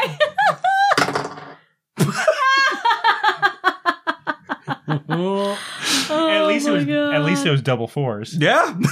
You don't want to take a dare or anything. You just no, I was just. just I was kind of hoping I'd fail. I don't know. All right. uh, I rolled two d six and I got a pair of fours, Mark a style for Steezy? and it's a mixed success. Uh-huh. Um, There, there's just somebody in the crowd just like, oh, that guy's really feeling it up there. just saw the Okay, to describe how you're going down, are you trying to basically cut a straight line? Are you sort of looking for strategic jumps? Uh, is Scampykin trying to help you? Poor little guy's in there. He wants to help his buddy Walt out. he wants to, but Will can't. Will can't accept that help. He hasn't learned anything yet. Wolton, you know? no. no, My boy. Uh, I think he just like hovers there for a moment and just tips the nose over and is taking a straight shot down toward the the bottom jump. Okay, so then I think what happens here. Uh, I, I think Tybalt is going to return the favor uh, with help from Zenly. Both of them sort of start uh, helixing around you and again are getting a little too close for comfort. Um, and so you find yourself needing to constantly sort of change course and shift direction. But no matter how much you try to sort of throw them off, they seem to still be information. They don't seem to be phased uh, by what's going on. Um, and so they kind of keep pushing you into directions that aren't uh, great for you. Um, and then the avalanche, I think, kind of catches up with all three of you. Mm-hmm. And they manage to sort of break off and ride the extra momentum from that snow, but you sort of get caught up in it and you your footing kind of gives out from under you for a little bit. You are going to be able to recover and clear this jump. You did roll a 4, which is a success. Hmm. But I think what I'm going to do here is hit you not just with a slam, but a super slam. And it's sort of a combination physical emotional slam. Uh, it is going to be, um, trying to think of the adjective. Before you think of that, Yeah. I think I maybe want to invoke an ability of mine. Okay. Yeah. I think I want to activate Lucky. Once per run, Dumb Luck helps you. And I think. Walt, in trying to keep his balance amidst the, the slalom here, since his board is just the an expansion of his die device, I think there are actually still controls on it in a way. And he manages to like accidentally pop his heel on a button or something Okay. Yeah, that yeah, yeah. summons up Scampykin. yeah. Uh, and with it, with this, I then want Scampykin to activate Guardian mode. Mark one turbo to have your robot protect you or nearby teammate from a physical slam. Excellent. You know what? Because you're invoking Lucky here, you don't need to mark the turbo. Scampykin is there for you. He's got your back. oh my god, true friendship, the power of friendship. The Power of friendship. Walt can't see it, but it's so strong. Your slam was going to be a super slam version of held back, by the way. Oh. Um, but Scampykin comes through for you and is able to uh, boost you along. Maybe it's a combination of protecting you from the snow and using his mobility boosters to give you exactly what you need. I think uh, traditionally Guardian mode has been he makes a bubble shield, Oh! so he blows a big bubble around Walt. And then he just kind of starts snowballing and gains speed because the snowball grows. To everyone else, a giant snowball like ramps up and lands in the pool of Cran Slam and like it steams up as Like melts away. lands. Cran slam slush. Oh my god, amazing. I've heard of doing a cannonball, but this is ridiculous. I'm going to get one last roll to see how the rest of BRB handles the speed portion. Whiplash aced it. K Jump is getting a significant boost, and I rolled a three. So the others, eh, not so great. Yeah, Tybalt and Zenly, I think, do still have to contend with the avalanche. They thought they could sort of ride the momentum down, but I think it impacted them more than they thought it would, and it actually is starting to like hamper them a little bit.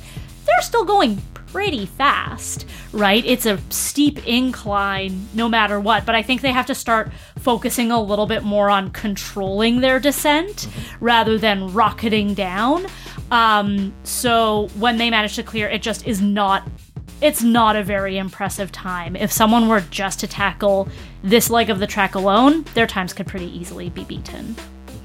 Uh, and I think uh, Bez is like maybe their rift ninjas have started glitching as a result of colliding with you, and they keep sort of like glitching in and out of being ghostly. So because of that, they can't quite figure out what mass they are at any given moment, uh, and uh, are really trying to like really really good at pulling off tricks. Just like going really fast is is harder for them right now, especially because one moment they're going even faster and then slower and faster and slower, and like they also kind of need to stop and get their bearings a little bit.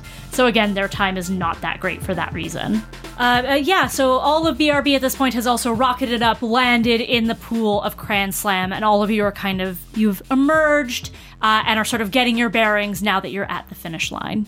Uh, Maeve and K Jump landed together because of the maneuver she pulled, uh, and so she kind of they they surface in the pool, and and Maeve gives her a, a little play, playful splash and is like, uh, "Hey, uh, nice moves up there." Yeah, I don't know. I feel like I could have done better. Yeah, uh, Avalanche uh, almost got you there, didn't it? yeah, I guess it is. I, I guess I'm gonna have to take the course again for Huh. practice. You know. Mm-hmm. Mm-hmm. Lucky I was there, huh?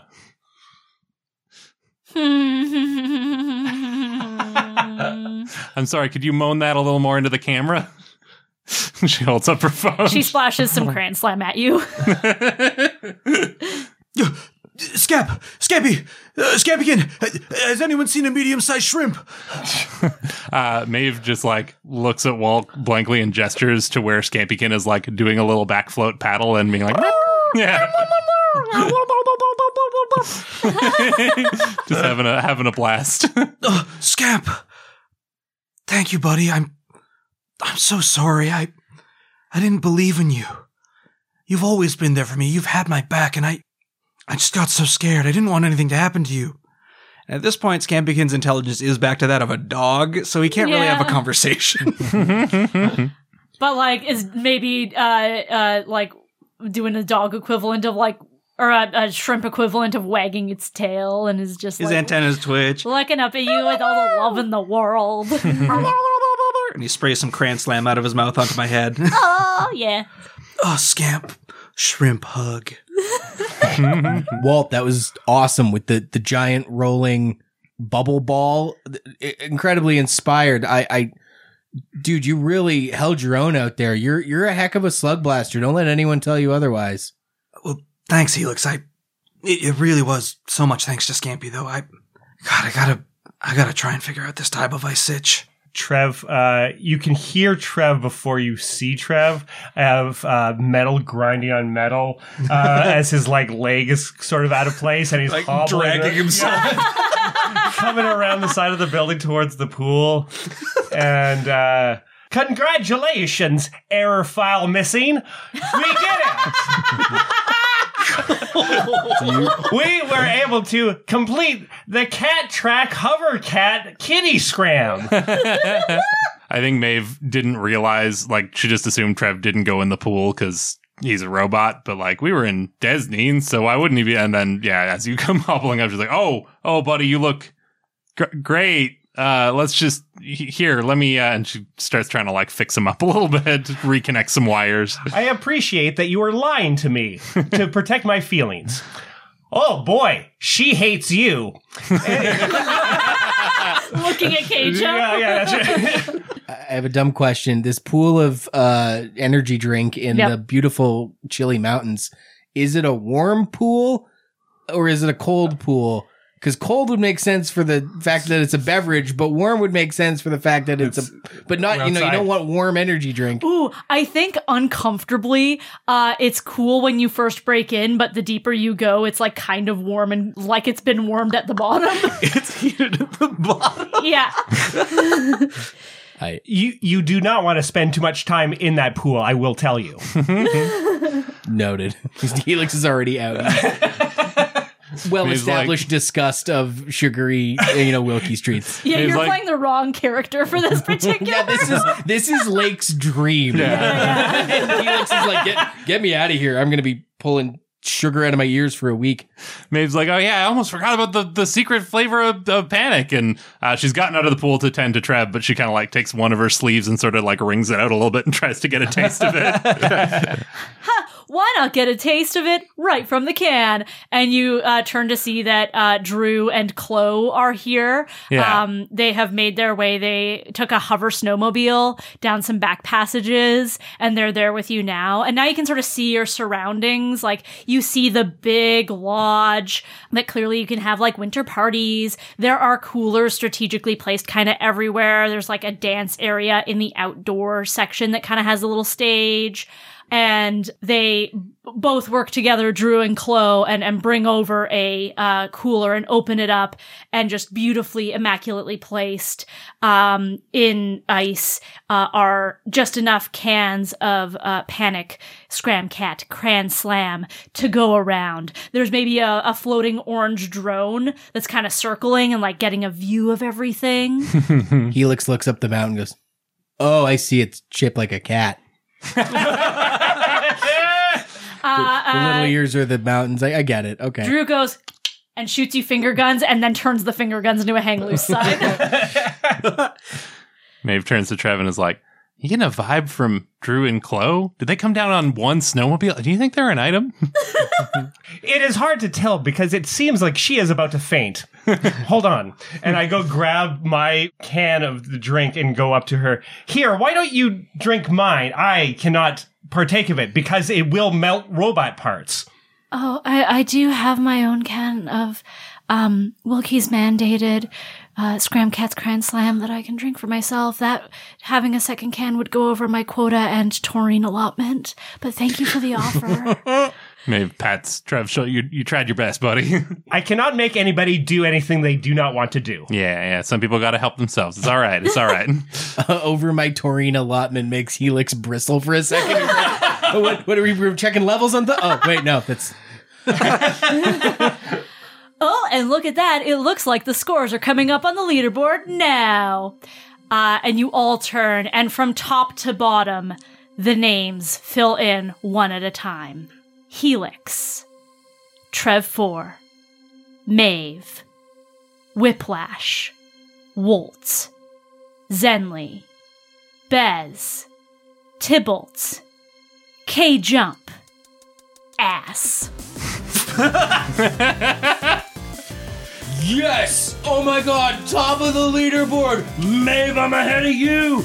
Walt, I'm ahead of you! BRB, I'm ahead of all of you! Oh, this this is incredible. I don't I've, I, I, I've never been at the top of a, a leaderboard. Look, look, I've been at the top of classes, I've been at the top of exams, I've been at the top of data sets, uh, but, but top of a leaderboard.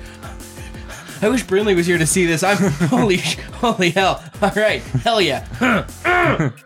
and he's like, he's kind of got this like crazed look in his eye, and you're not, you can't tell if it's just the dopamine of winning, which he's never really done before in Slugblaster, or just the fact that he's got you know a, a you know nose full of uh, energy drink as he comes up out of this pool. He's weirdly managed to like vent all this fog for a moment until it fills back in. I think you know the energy drink has evened out the fog. I think, You know, he's just yeah, like- yeah, yeah, yeah.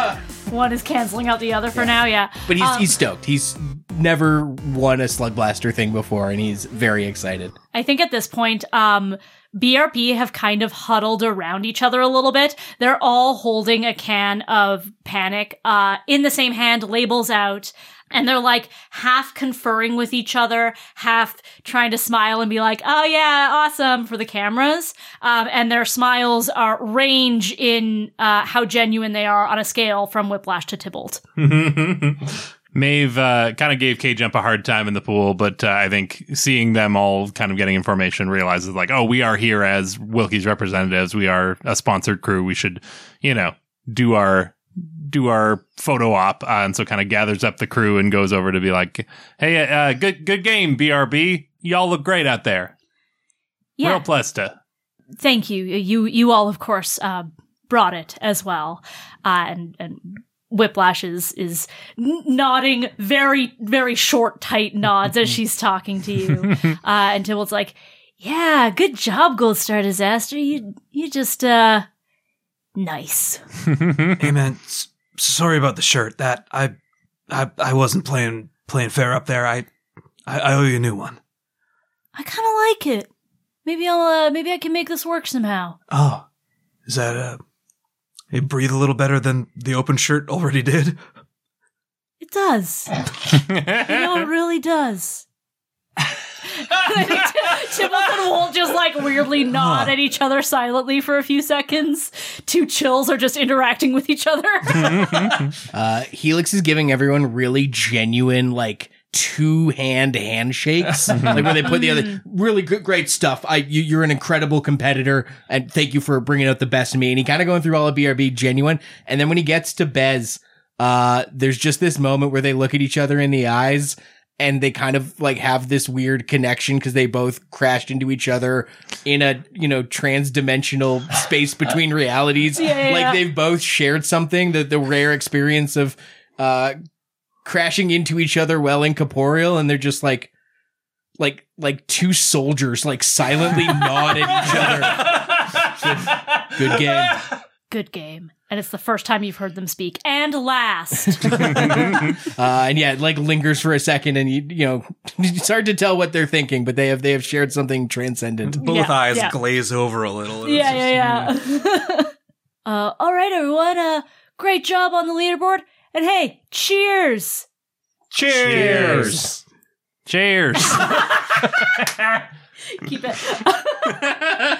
uh, and all of you raise your cans of Panic Energies, Scram Cats, Cran Slam. And as the sound of all of your uh, tabs, uh, they all just go, and it's just like, ooh, so satisfying. Uh, you get another pungent whiff of the uh, Cran Slam. You all take a sip, those of you who can. Oh, it's Cran. Oh, it slams. Come on and slam, and welcome to the Cran. Anyway. Uh, It is intense, it is sweet, it is delicious. But then your celebrations are interrupted by a different sound. Soft at first, then gradually getting louder and louder. It's not a pleasant sound.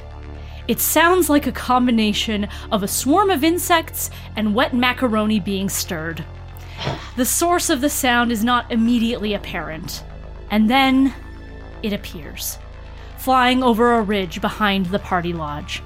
This thing is almost as big as the lodge and 10 times uglier.